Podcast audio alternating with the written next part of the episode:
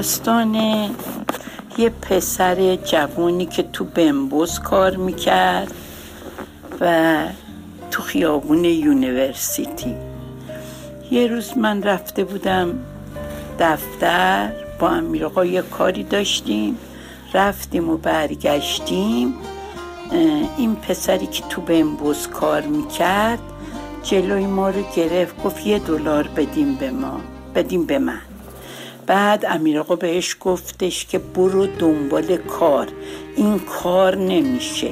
برو یه کاری پیدا کن.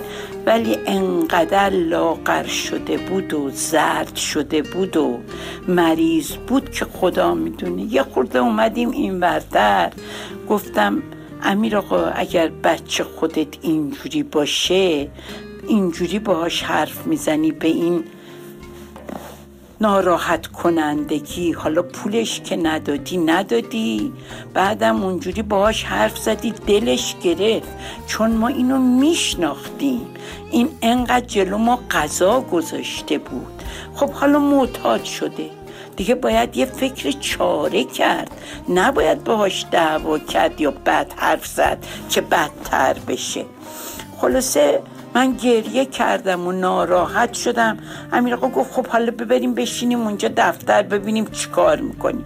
رفتیم دفتر رو به آقای مرادی گفت آقای مرادی برو بگردیم پسره اسمش هم امیر آقا بلد بود. ببین کجاست؟ بگو وایسته تا بریم براش ببریمش یه جا بخوابونیمش. اون وقت آقای مرادی رفت این کوچه اون کوچه یه 20 دقیقه بعد اومد گفت اصلا نبود آقای امیدی اما من هر رو میبینمش اینجا. فردا دوباره میاد. من باهاش حرف می‌زنم. ما دیگه اومدیم خونه و اما خیلی ناراحت بودم برای این پسر. فردا ساعت یازده اینجورا آقای مرادی زنگ زد و گفتش که خانم امیدی من این پسره رو پیداش کردم و الانه دارم میبرمش سکوایا. توی اون بخش اونوری که معتادینن می‌خوایم ببریم اونجا بخوابونیمش ایشالله تا حالش خوب شه. آقای امیدی گفتن به شما بگم شما خیالت راحت باشه. من و آقای امیدی داریم میبریمش. دیگه من انقدر خوشحال شدم که دیگه داشتم دیوونه می شدم از خوشحالی. اون وقتم تلفن دستی نداشتیم.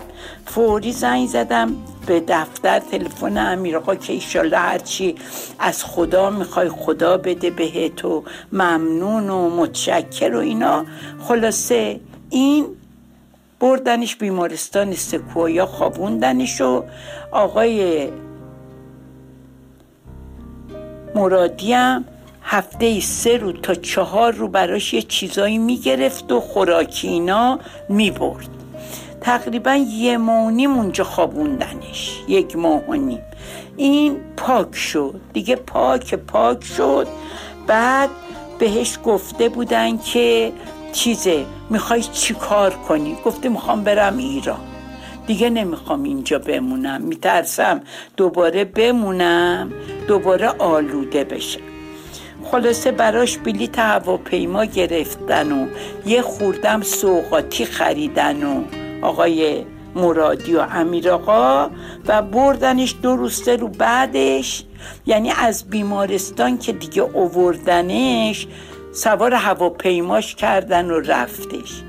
الحمدلله تا چند وقتم آقای مرادی تلفنی و اینا ازش خبر داشت دیگه پاک پاک بود و خوب شده بود. پشت‌بند این یه پسر دیگم همون ایرانی تو همون خیابون University بود. خدا الهی که بیامرز روحش رو شاد کنه. امیر آقا اونم برد خوابوند همونجا و اونم الحمدلله پاک شد. خدا رو شکر. اینم داستان خیابون یونیورسیتی و پسری که تو بمبوز کار می‌کرد.